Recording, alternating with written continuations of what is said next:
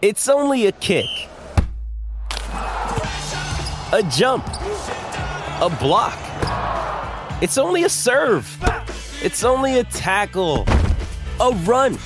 It's only for the fans. After all, it's only pressure.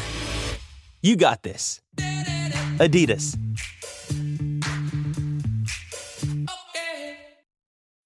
When you need mealtime inspiration, it's worth shopping Kroger, where you'll find over 30,000 mouthwatering choices that excite your inner foodie. And no matter what tasty choice you make, you'll enjoy our everyday low prices, plus extra ways to save, like digital coupons worth over $600 each week. You can also save up to $1 off per gallon at the pump with fuel points. More savings and more inspiring flavors make shopping Kroger worth it every time. Kroger, fresh for everyone. Fuel restrictions apply. Brian, you referenced, you know, 2011 and how that team didn't get pushed around.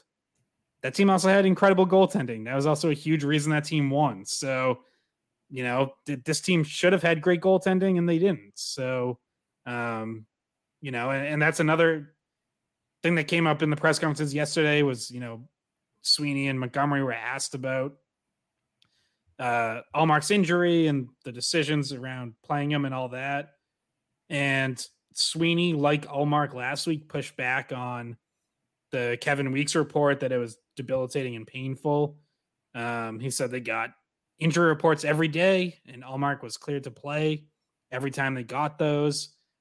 Um, so they're stick, you know, Montgomery reiter- reiterated that like the the one time it's not like the one time that he considered, you know, going to Swayman earlier was before game six. And he Montgomery did say he regretted not going to Swayman earlier. And, you know, we had heard the like he looked in his eyes or whatever. He also said he had a conversation with Ullmark. Um, and he was convinced that he was in like the right mental state to be able to bounce back from game five and that overtime turnover. Um, but you know, and he said like he said it was more about that than physical. So they're they're sticking by that they don't think whatever this injury was, they don't think it affected his play. I I still don't think I fully believe that because I just didn't think Ullmark looked like himself, and I think you know the physical side of it has to play some role in that.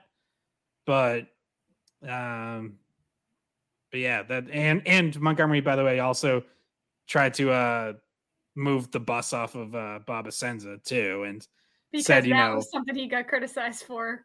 Yeah, and well, I mean, look, deservedly so. Like he deferred to Essensa all year, said, you know, it's his decision, and so yeah. So then when something goes sideways and people have a problem with the goaltending decision, yeah, they're gonna look at it and be like, wait, so is Montgomery just throwing goalie Bob under the bus? And you know, Montgomery clarified yesterday that yeah, he relies on Essensa a lot, but he's the head coach and the final call is his. So he finally got that part of it right, but like I definitely do think it was a misstep not to say that earlier.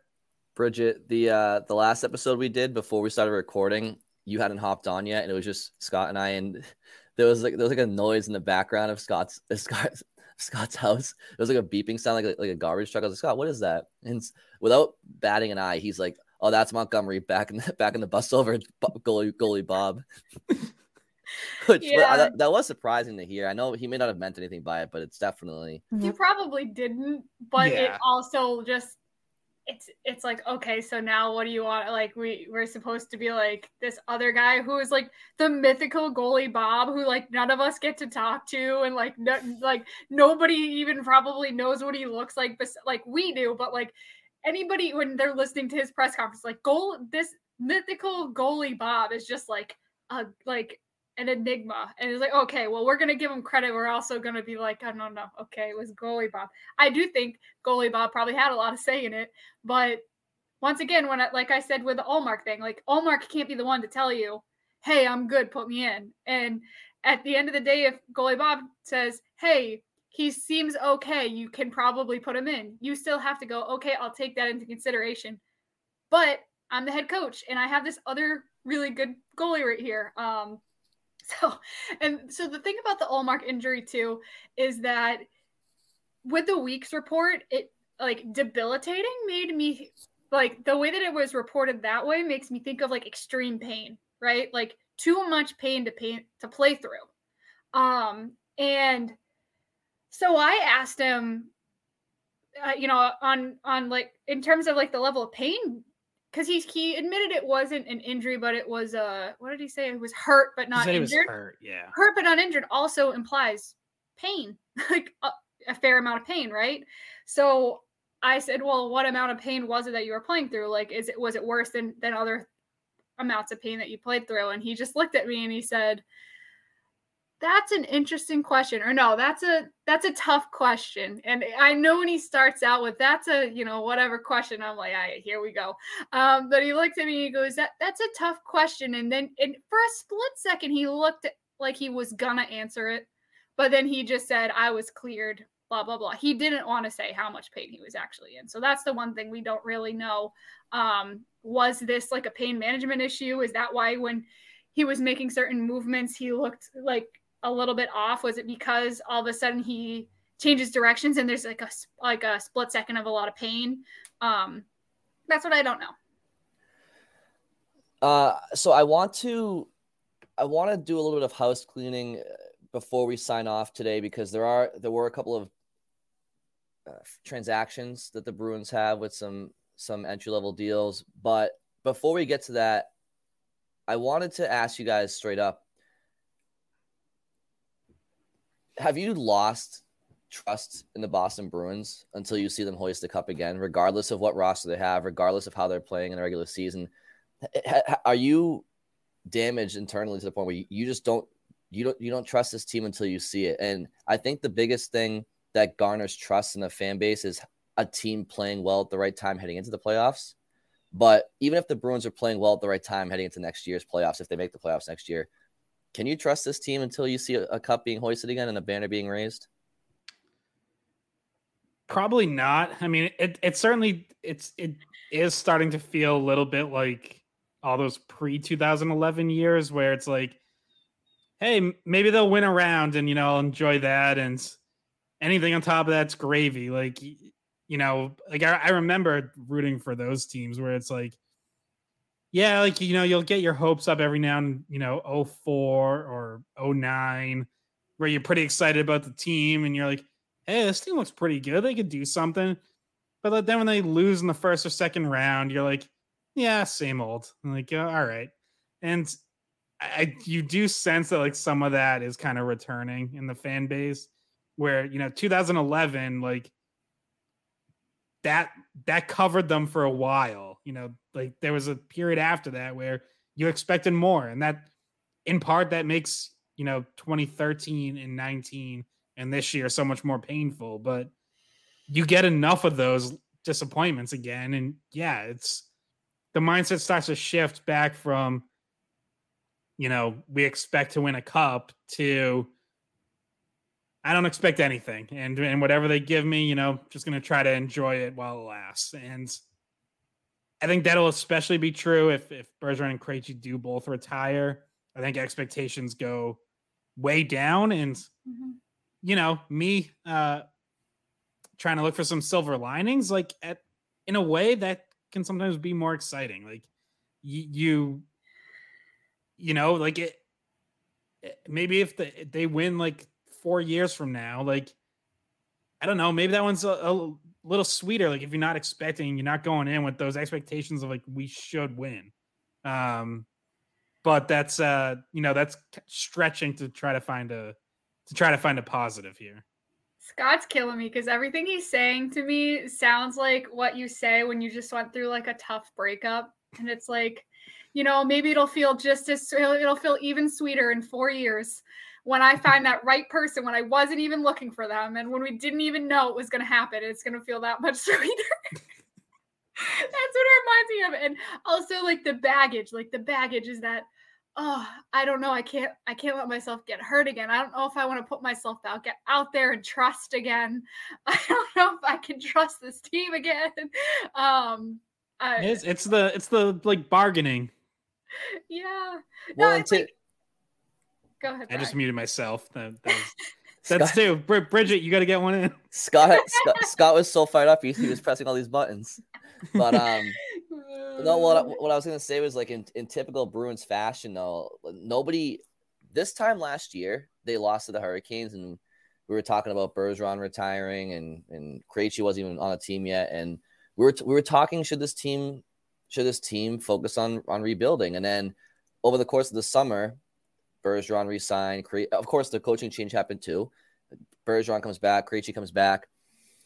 And then there's news about well, McAvoy's out until December, and Marchand's out until December. Actually, that happened before I think Bergeron resigned. So, so we're sitting here having podcasts about potentially no Bergeron, potentially no McAvoy, potentially no Marchand, at least for the first half of the year. We were talking about wasn't we, a thing. wasn't a thing, and we're sitting here saying damage control, like, and then all of a sudden Bergeron signs, Krejci signs, and it's the chatter is like, okay, tread water to start the year. Nobody expected this, so. I guess what I'm saying is Bruins fans weren't anticipating this type of run. And then in typical Bruins fashion, they come out of nowhere and still all this hope from nowhere. Everybody gets Bruins fever again. And then and then uh you know they had to take us off life support there in the first to, round. To, to finish up the uh, dating analogy, Brian, it seemed too good to be true, and it was. It was, but but I would say I would say to tie this into a couple of a little bit of the future because because what Scott's talking about is true. Like there are not every postseason is created diff, is created equal, and it has to do with expectations from a fan base. For example, the Bruins lost in round one, game seven this year, and it feels like it is it is an empty pit in everybody's stomachs, especially because of the expectations and the roster this team had. Same result in 2008 was the kickstart of 15 years of excellence for this Bruins team, and that was a that was a round one seven game series. But that Bruins team went to seven against Montreal. That Bruins team squeaked into the playoffs. It was fresh off of two or three missed postseasons, and that team just had so much grit and they tried their best, but nobody expected much of them. But they worked their ass off and they gave us a they gave us an incredible series, a couple of great games at home. Game three, Marc Savard in overtime. Game six in Boston with the five four win really really brought life back into the city for playoff hockey. So if if if if there's a lack of expectations and then you start to bring in some young some young talent and you have a couple of playoff runs where you just you see a team growing, I think that's the excitement Scott's alluding to, where you can kind of see something build build again and resurrect itself from the from the ground up, not the ground up, but a little bit, and that leads us into just a little bit of the future of the Bruins and how Cam Neely and Don Sweeney alluded to the fact of look, this team has some some financial constraints going into next year. There's going to be some UFAs that, or just free agents in general that I just we just we don't think they'll be back, and the Bruins are to have to try to maybe find a couple of trade partners. The Bruins might be active at the at the draft this year with maybe some trading trading away some some key pieces to some teams that are maybe a piece or two away in their mind, and and of course the Bruins also had a couple of uh, signings this week for some younger players. If you guys wanted to dive into into that real quick, but it's just a the Bruins that they've acknowledged that they're they're retooling on the fly, just to put it lightly. And how much they're retooling depends on some personnel decisions this summer. But maybe guys, your, your opinions on Lohrei and and uh, was it uh, Poitras? Is that how you say it? Yeah, Poitras. So, yeah. So yeah, so they signed Lohrei to his two-year entry-level contract, which was expected because he had initially just signed an amateur tryout agreement with um, with Providence. So basically that just means like he's not he wasn't burning a year of his ELC this year and there's going to be the ELC to come after the season. So no surprise there. Um I do think it's worth you know cuz I feel like every time a player signs an ELC like this comes up as to how it works is doesn't mean he's in Boston next year and you know it's a $925,000 NHL cap hit but that's only if he's in Boston. If he's in Providence, he's not caught. He's not, you know, almost a million dollars against the Bruins cap. So don't worry about like, oh, they only have five million dollars in cap space and they're spending like a million of it on on this kid. No, not not the case. Um, and then Poitras signing his ELC. You know, good to like officially get him in the pipeline, but ultimately doesn't mean a ton. Like he can still go back to the OHL next year um, or they, you know, perhaps they decide he is ready for the pros. But I, I kind of doubt that. I, I feel like he's probably going back to the OHL. Um, he had a great season. He was, you know, he was their second round pick last year. Um, led the OHL in assists this year. Like had a really strong year. So some something to be excited about there. You know, there there are some young, exciting players, or you know, at least potentially that we could see battling for roster spots next year. Like, I don't, I don't expect Lohrei to start the year in Boston, but who knows? Maybe he has a really good offseason camp preseason, and, and he does find himself competing for a spot, or at least shows enough where you're like, okay, maybe a couple months into the season he's ready. Um, you know, Georgi Merkulov had a really good year in, in the AHL this season. I'll be interested interested to see if he is ready to battle for a roster spot. Obviously, there's you know, there's the guys who have already uh, gotten some NHL time, you know, like a Marc McLaughlin. Um, you know, we'll see if where Oskar Steen is. Like, you know, I don't obviously he got got like a game or two this year, but mm-hmm. um, you know, Johnny Beecher, does he have a shot? Like, is he ready to compete for a, a fourth line job? So, uh, Fabian Lysell, is he going to be ready to compete, or does he need a little more AHL seasoning? Like, those are all, those are all like guys to, you know, it's a long ways off now, and I don't know if people are really like ready to turn the page, but you know, those those guys that are going to be fun to watch in training camp and preseason, like they're they're going to get a shot for sure because this team, you know, the last couple years we've gone into preseason been like, well, they have 13 forwards and seven defensemen under NHL contracts. There's there's no room for a kid. Like that's not going to be the case this year because they just don't have the cap space to have all those NHL veterans signed. So someone's going to get a chance and then you know, I think all all those guys are going to be right there and have have an opportunity to battle. Yeah, and, and this is for a future podcast, but it's also going to be interesting if Bergeron and Krejci do leave the rotation to center. Like, does Frederic go to center? Do they, do you know, do they need, what do they do at center? Like, obviously, Zacha's a natural person to move into the, you know, Bergeron's role, but Frederic also talked um, in the exit interviews about how excited he would be if he got to play center. I don't know. He's funny. He kills me because he probably shouldn't have answered it like that, but he was just like, "Yeah, no, sure, great, I would love to." like, no, but you, we probably should have said was, "No, we hope they don't leave."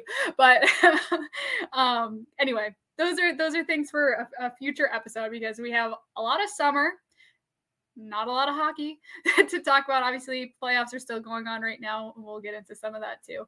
Um, but we were thinking to have Mark Divver on soon. Hopefully, um, he's one of the guys who I, would say he's probably the top guy in terms of reporting on the Providence Bruins and um, Rhode Island hockey in general. So he's a guy that has seen some of these guys play um, and has some insight into the pipeline and what they might be able to do, who's ready. Um, so we'll definitely get him on uh, during the offseason at some point too. Yeah, absolutely. And and Mark, obviously, as you said, is very knowledgeable in all things Providence and and the Bruins pipeline. And you know, if you look at the if you look at the Bruins uh, free agents this summer, I I mean, do you guys have any any guesses as to you think they're all pretty much gone? You think who do you think? What I mean, because because I, I I get the sense that all the players you guys have mentioned down in Providence, like the Beechers, the Steens, Laukos, Lysells, McLaughlin's, uh, Merkulovs. Like there's going to be guys that are going to be gunning for for opportunities. And I, and I think that's going to be because, as Scott, as you mentioned, there's not going to be 13, 14 guys under NHL contract. So that's that's going to be the case because certain players are going to be not re-signed. So like the like Nick Foligno, is he gone? I mean, Nosek's gone. I have so many thoughts on this that it's definitely not going to fit into the last like five minutes of our recording here. like I have thoughts okay. about Foligno. It's just maybe maybe okay. that's our next. Maybe topic. for a rainy day. Maybe save it for. Oh no, or day. maybe just our next recording. We'll start out. We'll pick off there. Pick up there. Yeah, that's what I mean. Yeah. Okay. All right. Good. Good. That's a good tease. We've we've we've been told that the skate podcast doesn't get an off season, so. Yeah, we don't. Nope, guys. We're and no vacation, Scott. Don't head over to Scotland we'll, again. We'll we'll see. We'll see about that. Well, what we what we can say is uh, changes are coming, and we will be here all all summer to to react and document and predict and all those good things. So, with that said, Bridget and Scott, was there anything else we didn't cover from the press conferences that you wanted to bring up before we go? I know we're a little long, but being a season ending podcast, if we go a little long, it's fine. But was there anything else we, we haven't touched on? Um, I asked Neely, you know, referencing like 2014 15 when they obviously had a lot of cap issues and bonus overages then from Iginla. And that resulted in like, you know, basically like a two year reset.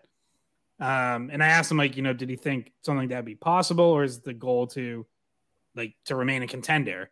Um, and he said said you know the goal is always to be competitive, and that you know we got a glimpse of what the team could look like if Bergeron and Krejci retire in games three and four.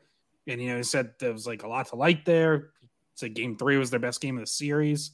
Um, so I think from that perspective, like at least based on that, it, it doesn't sound like they would love the idea of like having to take a big step back for a couple years. Like I think I think they feel like there's still enough here to to at least be a playoff team and then see what happens. Um, so that and then one other thing that I just made note of was Sweeney when he was talking about the defense um, mentioned McAvoy, Lindholm, and Carlo as the foundation, and that might be because they're the three, you know, locked up for several more years. But just thought it was notable because, like, I think, um, you know, people always want to throw Carlo into trade rumors, and Kevin Paul Dupont in the in the I don't know if you guys saw this in the Sunday notes in the Globe this past week, even brought up the possibility of trading McAvoy, which I think is insane. And uh, I Razor and I talking about that on Sunday Skate. Yeah, Razor and I covered it the final segment of of Sunday Skate for the year, but um, yeah, I mean, so just the fact that you know Carlo was included there, I think, is fairly notable. And Grzelcyk not being included in that is also notable. He, he, he did also have some really good things to say about Grzelcyk though, because he was asked he was asked specifically about him, even you know separate from the defense as a whole, and um, said you know he thought Grzelcyk had a really good year, and they knew there would be you know probably some rotation with after the Orlov trade, and that he tried to make it sound like you know that didn't necessarily reflect how they feel about Grzelcyk. They they know he has good chemistry with McAvoy, and you know I do think Grzelcyk's like really interesting because we all figure they're going to trade away someone on defense. They almost have to, or at least have to be trying. But if you're not bringing back Orlov or you know signing or trading for another like bona fide top four guy, I mean there is something to the fact that Grzelcyk has proven over many years that he can play with McAvoy or with Carlo. So you know like there's I guess what I'm getting is like you could do a lot worse than having Grzelcyk in your top four. And, you know, if if you trade him away and you don't have a, a plan behind him, like I, I know Lohrei eventually you hope is that, but for next year, like you, you can do worse than Matt Grzelcyk and and they might if they trade him away. So, you know, for all the Grizzly critics, like just just beware and also there's no as we discussed last episode and this is this is before the bruins have somehow received any future draft collateral through some sort of trade or anything like that but th- but there's no there's no purpose for the bruins to suck next year because they don't have a first round pick so there's right. there, there there is no interest for the bruins in, in oh that happened too we got the, the was that yesterday two days ago the draft um yeah. lottery yeah. so chicago how convenient Oh, Gen- yeah. generational talent and Connor Bedard goes to a major market. And by the way, yeah, and you know, should have went to Anaheim, but um they sold I I had read somewhere that in the next 24 hours they sold 5 million dollars worth over 5 million dollars worth of season tickets because people want to have those locked in uh anticipating Connor Bedard being good um, and making that team more fun to watch for a while. Yeah, I mean, obviously the the Chicago organization has a couple of black marks on on their name the last couple of years off the ice, but I I, I don't know. Do you guys want to see Connor Bedard in, in Columbus? I'm all set with that. If the Ducks got if the if the Ducks go mighty again, that'd be cool. But I don't mind him in the in a big market. It's probably good for the league, no? Yeah, it is. It is. Yeah. It is. Uh, what? So on it, like selfishly, what I wanted to see, even though on the ice, like it wouldn't be good for the Bruins, but I wanted to see him in either Montreal. Philly or De- in either Philly or Detroit, and get him get him in the East, like see him against the Bruins more, um, and having one of those markets because I I didn't want to see Chicago get rewarded. Like you mentioned the, you know, all the off ice issues they've had with with the whole sexual abuse case and all that, and I they don't deserve it. Like I, I don't I don't want good. I feel like they, they, there should be some period of time where they just like they deserve to suck for a while. Like they deserve to be punished for that. And now now they're not like they, they got rewarded. They totally tanked. They traded away all their good players and they get rewarded for it. And like now they're gonna be, you know, right back to, you know, exciting, relevant team on TV all the time. And I didn't want that for them. I wanted Chicago to suffer a little longer. Karma doesn't exist. Well, no. The uh the, the Eastern Conference got the Eastern Conference got uh whatever it's been 19 years of 18 19 20 years of of Crosby and Ovechkin. So now the West is getting their McDavid. couple of decades of McDavid and yeah. Bedard have fun, guys. So, have fun. Yeah. Either way, if it was going to be Anaheim or Chicago, wasn't going to, you know, it's not like, I mean, the Canadiens were in that top five range. It's like, oh crap, if just some craziness happens and he ends up with the Canadiens, like if somehow they get the first lottery ball, um, that would be bad for the Bruins because that's not just conference, that's in, in the your same division. And uh, but that did not happen. So luckily the Canadiens weren't so bad this year that yeah, they the, had that higher chance of getting. The, the Canadiens did the they did their tank all wrong. They yeah. sucked in the year where the there wasn't a good number one overall pick. Yeah. They end up with Slafkovsky, who you know we'll see. Like he obviously there's still time for him to develop into a really good player, but by by no means is he the anywhere close to the prospect that Connor Bedard is. No, but that's that works out in the Bruins' favor for now. All right, guys. Any final thoughts? Topics? No. No. Bridget. I'm good. All right. Well, that'll do it. Oh wait, this. wait. Plug. So we're gonna be doing because it's summer. We're gonna be trying to do two episodes a week, but um, we'll be trying to do a mailbag episode um maybe once a week or, or every once in a while. So that means um any questions we have Scott. What's the email to send them to? Skatepod at wei.com. That's skatepod at gmail.com? At weei.com. Okay. okay. All right. Skatepod at weei.com. If you send them to gmail.com, I don't know who's getting those. Maybe, maybe yeah. they'll answer as well. Maybe we need to make another account. Um, and or comment on our Twitter or our YouTube with anything you um, want to ask or want us to talk about. Um, we have gotten a lot of comments on YouTube, so I'm going to go through some of those, only the nice ones, um, and kind of pick up some of the some of the topics that people have been, um, you know, having little conversations in there about. We could we could do a mean comments episode.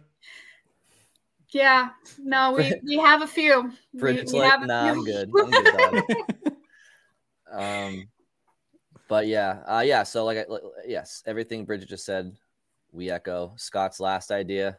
I, mean, I, can go for a couple laughs, but no, we'll probably we probably won't. Uh, uh or I think that might be more like crying, but sure.